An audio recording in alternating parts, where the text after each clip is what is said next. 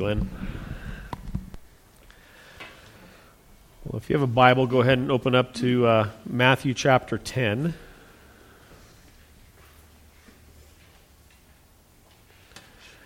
We've been in this section um, for several weeks now uh, regarding the mission.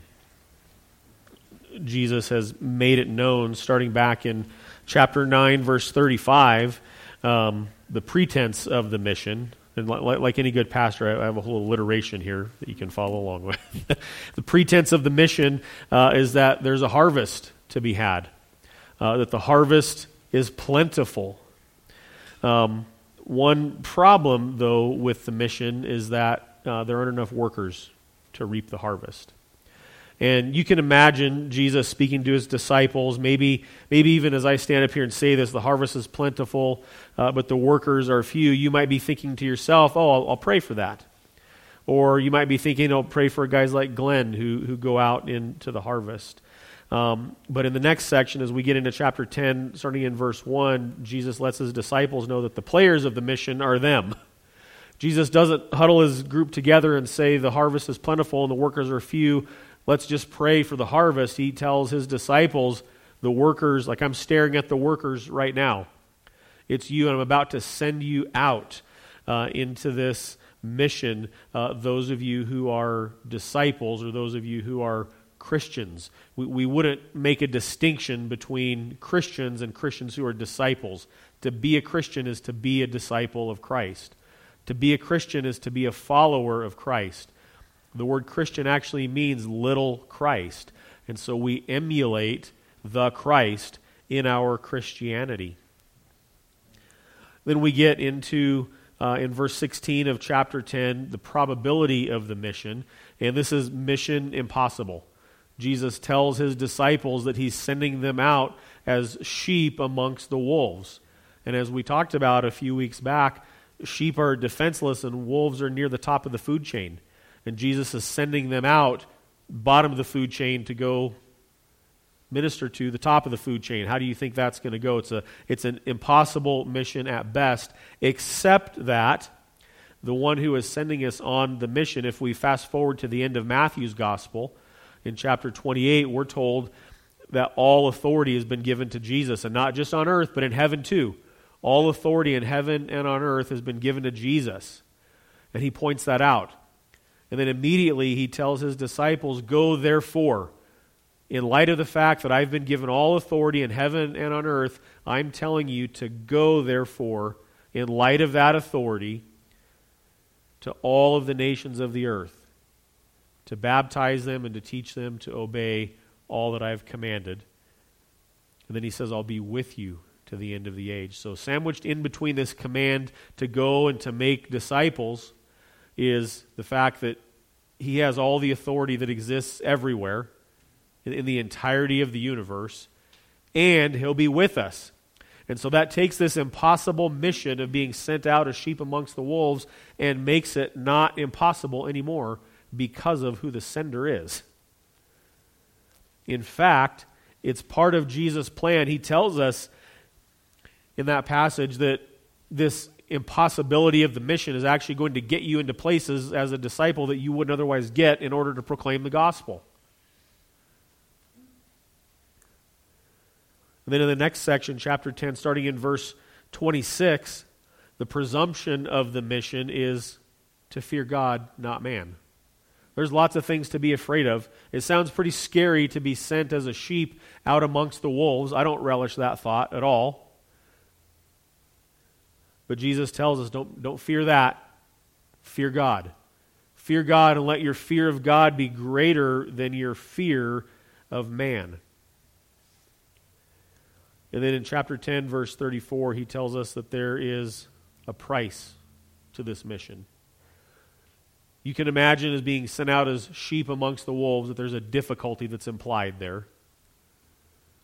There, there maybe is even some, some injury that's implied there in that statement. And the price of this mission, we're told in chapter 10, starting in verse 34, is that it's going to bring division even at the level of your family, the people that you're most close to. That the gospel is going to cause division in family. Because the gospel, it's foolishness, the Bible tells us, to those who are perishing. The message of the cross is foolishness to those who are perishing. The message of the cross is offensive to the prideful. For me to tell you that you have a need that you can't meet on your own, especially as a Westerner, that's, that's offensive. For me to tell you that you need uh, help that comes from outside of you, that, that's an offensive message. And Jesus tells us that not everybody's going to receive the message. In fact, people are going to be hostile to the message. And that's part of God's plan, that, that there's going to be hostility towards the message. Are, you excited for the mission right now after all of this?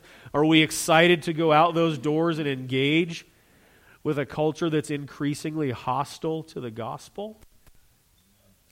It, it hasn't been that difficult, in all honesty, up till about now. We have not faced, at least here in America, a hostile culture towards the gospel. We, we maybe have encountered hostile people here and there, but we haven't really faced a hostile culture, and our culture is quickly becoming hostile to the truth of the gospel.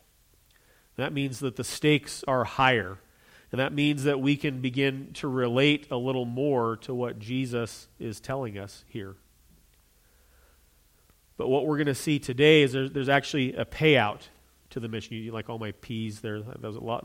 I had to, thesaurus was helpful in this one, all the, all the P's. But there's a payout to the, to the mission here. There's a payout that we have to understand that's coming, but this payout that's coming is not in the here and the now. And really, this, this call to engage in the mission from Jesus is an overarching call to live with eternity in view, not, not the here and the now. And that's hard for us to do because as finite beings, we, we can't grasp eternity. We just can't. We're, we're not made to grasp eternity until we become eternal beings. So, this side of heaven, we, we can't fathom eternity. We can't fathom from this point forward forever, let alone try to think about from this point forever backwards. That that part blows your mind. We, we can't comprehend that. We're not made to comprehend it. But this call to mission is an overarching call to consider eternity and con- to consider that, that we may not get a reward here and now in this life, but we will, as Christians, get a reward in the life that's to come. And we have to remember that and we have to be reminded of that. So, with that in mind, let's look at Matthew chapter 10 verses 40 to 42. So, this is on the heels of Jesus talking about the division that's going to come even to the level of your family unit, that he's come not to bring peace but a sword. And he says in verse 40 that whoever receives you receives me, and whoever receives me receives him who sent me. The one who receives a prophet because he is a prophet will receive a prophet's reward. And the one who receives a righteous person because he's a righteous person will receive a righteous person's reward. And whoever gives one of these little ones even a cup of cold water because he is my disciple, truly I say to you, he will by no means lose his reward. And so Jesus starts off this section by talking about receiving whoever receives a prophet, whoever receives him, whoever receives a righteous man will receive the according rewards. And, and so it begs the question what is the reward? If there's, if there's a reward involved, I want to know. Think about the things in your life that you've done in order to receive a reward. Even the smallest little thing. What, what, have, what have you done in order to receive a reward? And I imagine if we polled the room, and, and we're not, we don't have time, but, but imagine if we went around, you would all have maybe a silly story of something that, like, what would you do for a Klondike bar kind of moment, right? That, that you've done things in order to achieve an end, right? A means to an end. And maybe at times in our lives we've done, you know, kind of silly things to get to something that's important to us. Jesus says, Whoever receives you, meaning whoever receives his disciples, those whom he's sending out on the mission. In, the, in this instance in Scripture, he's talking to the 12. But, but this is for you and me too, that whoever receives you, the, the Christian, the disciple, also receives him receives Jesus and receives him who sent him. In other words, receives the Father. And so, in this sentence here, we get a glimpse of what the reward is. The reward at the end of the day is Jesus, right? The reward is Jesus. And, and again, I think there can sometimes be somewhat of a disconnect here. I, I'm all for Jesus being my reward when things are easy. I'm all for Jesus being my reward when that means I can ask him for things and he, and he gives me things. I'm all for that. I'm all for Jesus being my reward when it involves grace, me getting things that I don't deserve, or when it involves mercy, me not getting bad things that I rightfully deserve. I'm all about that. You're probably all about that too. But are you about Jesus being your reward when he says, I'm going to send you out as sheep among the wolves? Not so much. I didn't sign up for that necessarily, right? whoever receives the little Christ, whoever receives the Christian, receives the Christ, and whoever receives the Christ receives him who sent the Christ, which is the Father. So this, so this is the reward. Right? Christ is the reward. And then he goes on to say that the one who receives a prophet because he is a prophet will receive the prophet's reward. Well, what's, what is the prophet's reward? You ever think about Old Testament prophets? I don't, I don't think he's talking here necessarily specifically about Old Testament prophets, but think about the Old Testament prophets. Their, their job was basically to go from place to place and generally deliver bad news. Their job was basically to call people to repentance everywhere they went. And occasionally that went well, but most of the time it didn't go so well for the Old Testament prophets. If you read the book of Acts, you see Jesus' disciples going out as sheep among the wolves. And, and occasionally it went well, but most of the time it was difficult. Sometimes people died because they wouldn't stop talking about Christ, right? We think about Stephen in Acts chapter 7. They stoned him to death.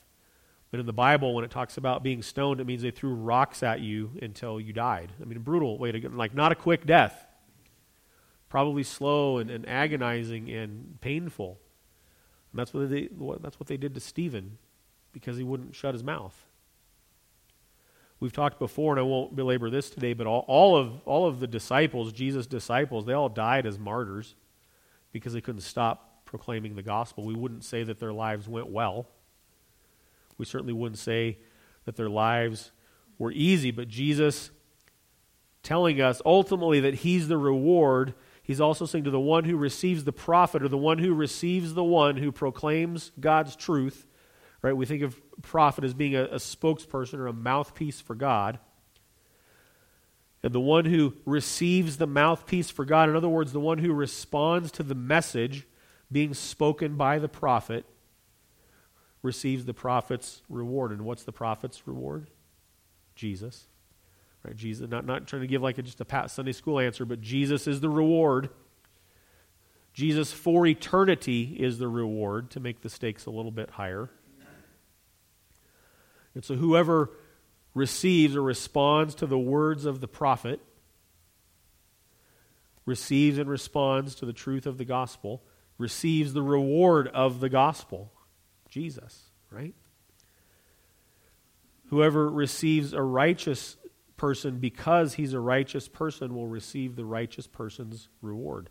Well, the Bible tells us that nobody's righteous, not one. So there's a little bit of a problem there, right? No, nobody's righteous except that Christ has made the unrighteous to be righteous. Right? So he's saying who, whoever receives the Christian, the one who has been made righteous by Christ, in other words, the one who receives the one who speaks and receives the one who lives righteously, receives the associated reward, which is, in both instances, Christ.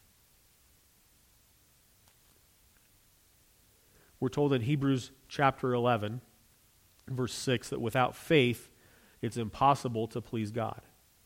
Without faith, it's impossible to please God. And then the writer goes on to say that whoever would draw near to God must believe that he exists and that he rewards those who seek him. There's a difference that we need to understand between belief and faith. They're not the same thing. I believe George Washington was the first president of the United States. What, what does that do for me? Okay, it's a historical fact. No reason to dispute it. I believe that to be true, but I don't have any faith in George Washington. There are many people in this world that would say, I believe that God exists. The Bible tells us in Romans chapter 1, like, just look around at creation, and there's no excuse for someone to say that I don't believe that God exists. There's just no excuse for it. Look around, and especially where we live. Look out at the mountains to the west and tell me that, that God doesn't exist.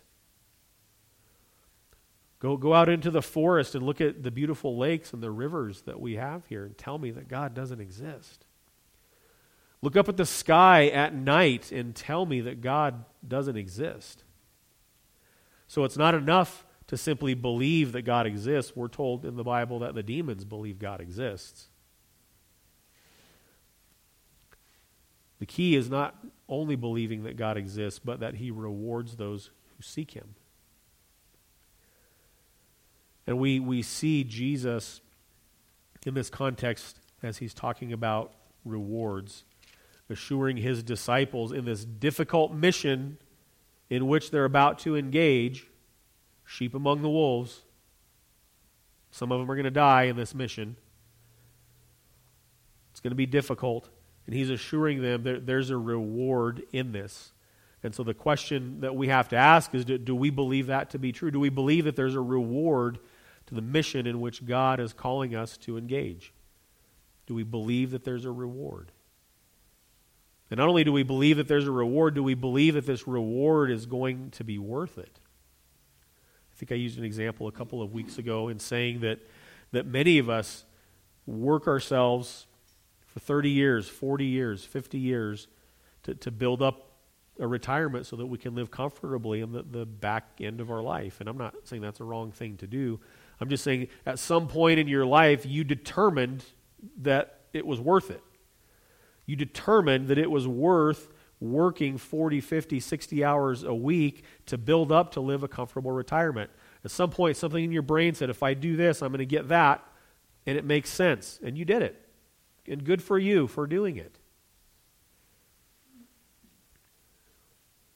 If we apply that same kind of thinking to our faith and to the mission that God's calling us to engage in, we have to think about okay, here, here's what's in front of me.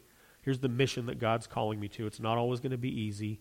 I'm going to face opposition. I'm going to face hostility, especially as, as the culture grows cold to the things of God. Is facing the difficulty now worth it for what's to come later? Is it worth it? The answer should be yes. For every it's not yes for everybody and it should be. Is it is it worth it? Without faith, it's impossible to please God, for whoever would draw near to God must believe that He exists and that He rewards those who seek Him. What do you think Stephen would say when he was being stoned? He, he would say, This is worth it. What do you think the disciples would say as each one of them were martyred for their faith? They would say, It's worth it. I think of Romans chapter 12, the very beginning of Paul spends 11 chapters in Romans outlining the truth of the gospel. Right? We're, we're unrighteous, unrepentant sinners, and we need Christ to, to give us his righteousness. We need to be saved uh, from God's wrath, from our own sin. And then he turns this corner into Romans chapter 12, saying, Therefore, in light of the mercies of God, obedience to God is your reasonable act of worship. Reasonable. In other words, in light of who Christ is and what he's done for us, in light of the sinner that I am, if he's done anything for me, if he's saved me, if he's imputed to me a righteousness that's foreign to me, if that's true, the only thing that makes sense is that I would live for him. It goes on to talk about offering your bodies up as a living sacrifice. And Paul says this is reasonable. In other words, if the gospel is true, the only thing that makes sense in response to the gospel is to live the way that Christ calls us to live. If the gospel isn't true, it doesn't make sense to live the way that Christ calls us to live. But if the gospel is true, then it's reasonable. It makes sense to live the way that Christ has called us to live. And it makes sense to engage in the mission that Christ has called us to engage. And so, my question, or one of the questions I want to pose to you today, is not only do you believe that God exists, I'm assuming by virtue of you being here that you believe God exists, but do you believe that He's a rewarder of those that seek Him? And do you believe that the reward that He offers to those that seek Him is enough? Do you believe that the, the reward He offers to those who seek Him is worth it? Is it worth it to take an unpopular message to a hostile culture for what Christ will give us in the end? Is it worth it? So he talks about in verses 40 and 42, Matthew, about the reward in receiving. Those who have heard the message, those who have had the gospel proclaimed to them, and those who have received it, that they receive this reward. They receive the reward of Christ as they draw near to him. But then we get into verse 42, and he says something that kind of doesn't seem to fit with the rest of it.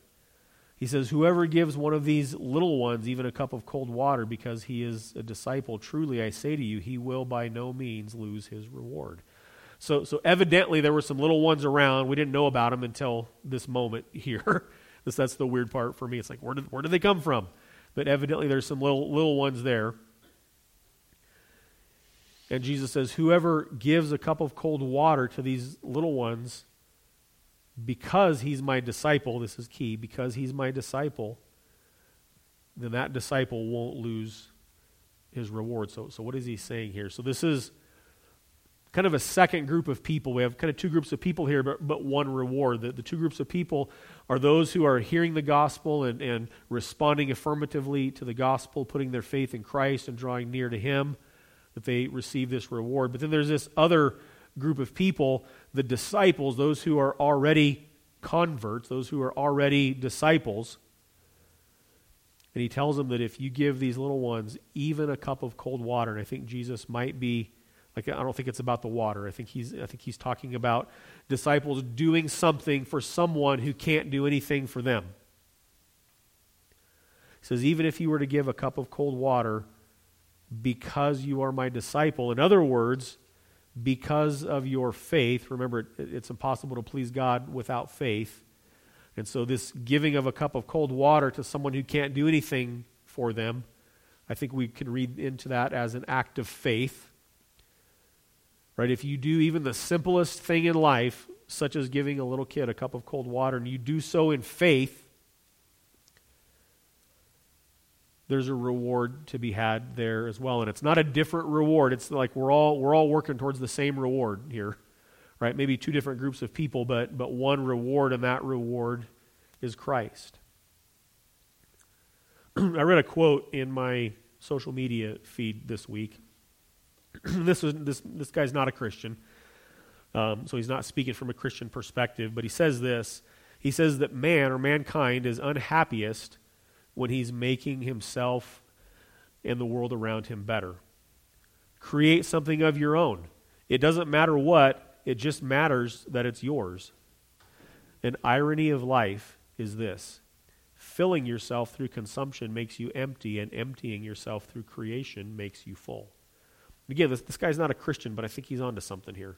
And maybe, maybe he doesn't get this fully right, but, but he's on to something in his thinking he's on to something when he says that we're happiest when we're making the world around us better. And I, I would submit to you that, that Jesus isn't necessarily concerned, at least primarily, with our happiness. I think Jesus wants us to have joy, right, and, and, and find our happiness in Him. But, but, I, but I don't know that that's His primary concern for the Christian. But, but again, this, this guy's on to something that there's something about thinking outside of ourselves. There's something about serving and doing for others that just that's Christ-like. Right? What, what did Christ do when he came to the earth? He came to be served, right? No. He came to serve, right? He came to serve and to give his life as a ransom for many. So there's something about the little Christ that just makes sense when we approach life the same way. When we approach life thinking outside of ourselves. And this guy in his quote talks about creating something, and but, but, but I would submit that, that it's actually the doing for others, serving others because of our faith, right, that brings us sometimes the greatest joy in life that we can have. And I think he's right in his irony of life. Filling yourself through consumption makes you empty. We're, we're not meant as Christians to just be constant consumers. We're, we're not meant, as we consider our involvement in church, to be involved in church as a consumer. I'm not saying that there aren't things that, that you know we, we gather together and you come here and, and we do consume things, right? Right? We consume the word. We consume fellowship, but, but we're not meant primarily to be consumers. And I think this guy gets it right when he says that that leads to emptiness. Constant consuming leads to emptiness. He says emptying yourself through creation makes you full. I would say emptying yourself through service makes you full. And sometimes we create things in service to those around us. Right? Think about your vocations and your jobs right? A lot, a lot of times our, our vocation is creating something or doing something that ultimately somebody will benefit from. That, that most jobs have, have that aspect to them. You're doing something that benefits, you're serving somebody in some way at your job, whether you're serving your employer or you're serving your coworkers or you're producing a product that people will eventually purchase and use in their homes. There's something that's hardwired in us as human beings that, that constant consuming makes us em- empty and, and con- a constant emptying of ourselves makes us full because that looks an awful lot like the Christ. And so, what I think Jesus might be saying in verse 42 here is even the simplest act done for, for somebody who cannot repay you, if it's done in faith, there's a reward for that for the disciple, for the follower of Christ. There's a reward. And again, it begs the question what's the reward? The reward is Christ Himself. The reward doesn't necessarily come in the here and the now. Is it rewarding to serve people? Yes. Do, do we get to enjoy some of that reward now? Yes. Is that the ultimate reward? No. Our ultimate reward for a life lived in faith is that one day our faith will become sight. And that will be with Christ for all of eternity, this eternity that we can't even begin to fathom. That's the reward. That's the reward. I think about Hebrews chapter 11, and I think I referenced this a couple of weeks ago in my sermon, but I'm going to reference it again. Hebrews 11, 13 to 16. Well, just maybe give, give some context here. Hebrews 11 talks about all these people throughout biblical history that, that lived with faith. Talks about some, some big names that we would know Noah and Moses and Abraham and David and Samson. Talks about other people whose names that we don't even know and had some of the most horrific, difficult things happen to them because of their faith. And all of these people, the, the big names that we know that did great things in the name of God, and the names that we don't know who were tortured for their faith. In Hebrews 11 13, it says that they all died in faith, not having received the things promised, but having seen them and greeted them from afar, and have acknowledged that they were strangers and exiles on the earth. For people who speak thus make it clear that they are seeking a homeland. If they had been thinking of the land from which they had gone out, they would have had opportunity to return. But as it is, they desire a better country, that is, a heavenly one. Therefore, God is not ashamed to be called their God, for he has prepared for them a city. So it's talking about these, these people who, in a lot of ways, we would say their lives didn't end very well. And he says that they, they all died in faith. This, this hall of fame of faith in Hebrews 11. They all they all died in faith. They were all looking to the promise, looking forward to the promise. They didn't receive the promise in the here and the now, but they acknowledged that they were strangers and exiles on the earth. In other words, they acknowledged as Christians this is not their home. They acknowledged a home that is yet to come. So they had an eternal perspective. He says, people like this, they, they make it clear. They make it clear that they're, that they're not of this earth, that they are of heaven. And the writer of Hebrews tells us that if these people had been thinking of the here and the now, if they had been thinking of the land from which they came, if they would have been thinking of the here and the now, they would have had opportunity to go back to their creature comforts. They would have had opportunity to go back to their house. They would have had opportunity to go back to their family. They would have opportunity to go back and just work a day job that wasn't hard. But it says, as it is, they desired a better country, a heavenly one. So, in other words, they, they weren't thinking of the comforts of this life, they were thinking of the comfort in the life to come. And because of that, says that God is not ashamed to be called their God. In other words, the, the reward, the reward piece is there. He has prepared for them a city.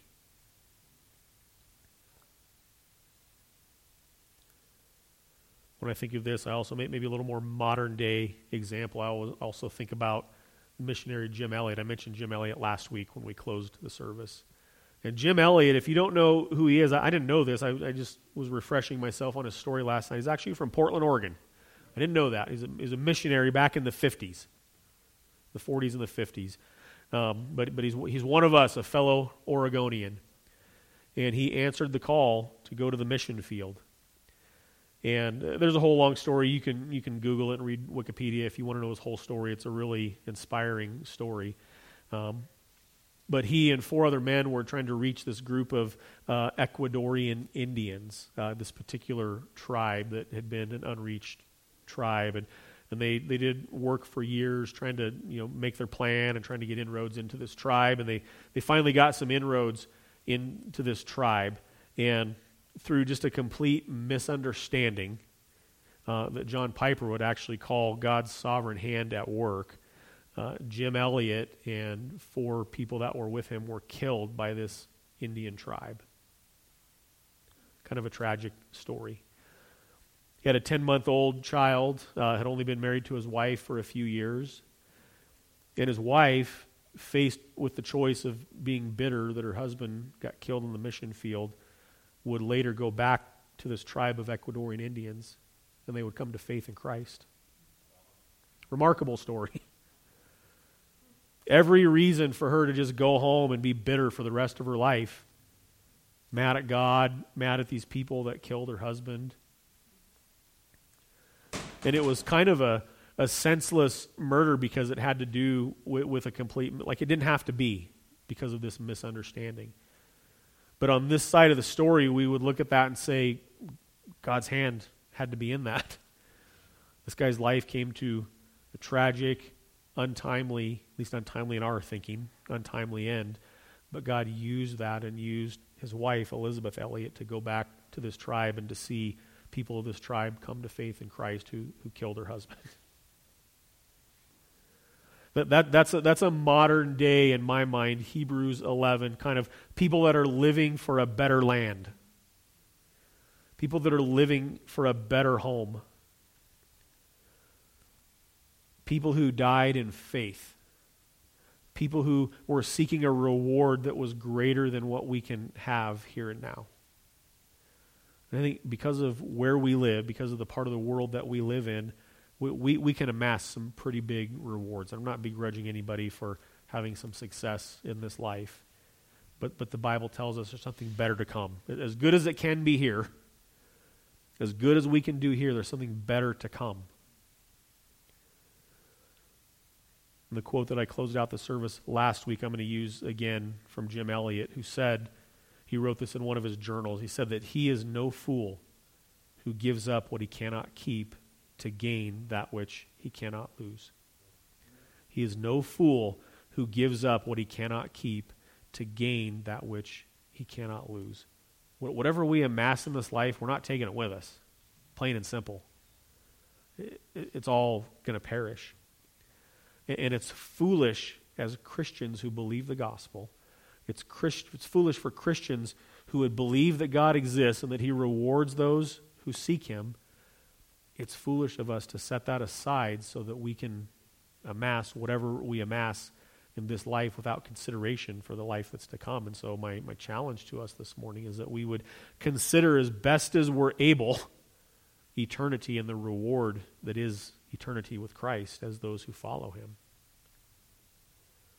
And that we would consider our faith as we engage those around us. That we would consider it an act of faith not only to pray for people that we know that they would come to know Christ, but that it would also be considered an act of faith as we engage people with the gospel of Christ. The famous quote that you've all heard that says, Preach the gospel when necessary, use words. I'm going to it's always necessary to use words. There's never an instance when preaching the gospel doesn't require words. Right? It's all well and good that we can live lives that, that show people who Christ is. Do, do that all the time, everywhere you go. But it's always necessary to use words to communicate the truth of the gospel. Always. Always. And at the end of the day, there's a reward for our living in faith. There's a reward for us drawing near to God and seeking Him. There's a reward to our obedience to God, and that reward is eternity with Him. And if that's true, then what's reasonable for us, what makes sense for us, is that we would live out that faith so not only people can see it, but that people can hear about our faith.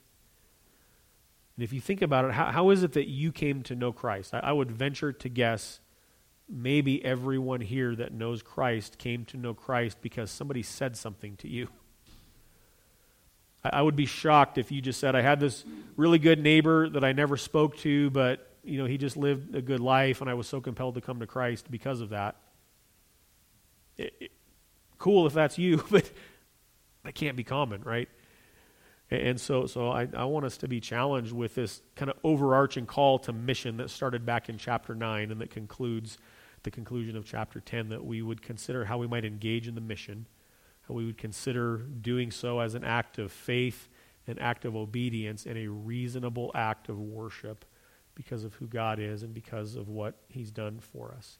And that we would consider the legacy of people behind us Hebrews 11, people like Jim and Elisabeth Elliot. There, there's a long list of, of names that could go on and on and on and on of people who have lived in this manner, and that we would consider that legacy and consider how God would have us engage. He is no fool who gives up what he cannot keep to gain that which he cannot lose. Father, we're thankful this morning.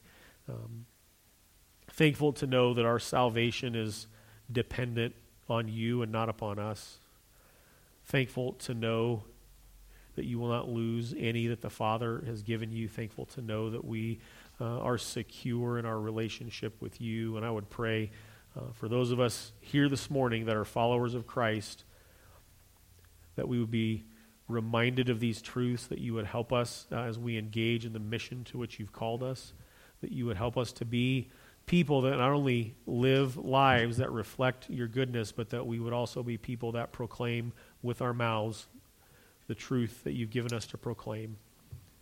And we pray that through our living and through our proclaiming that people would come to know you. Pray that you would uh, grow our church even, not, not for the sake of numbers, but that you would grow our church with people that are coming to faith in Christ, that you would help us to engage in the mission, that you would help us to not be fearful of the mission, and that when we are, we would look to you and that you would help us uh, to see fruit uh, of the mission in the salvation of sinners. And we ask it in Christ's name. Amen.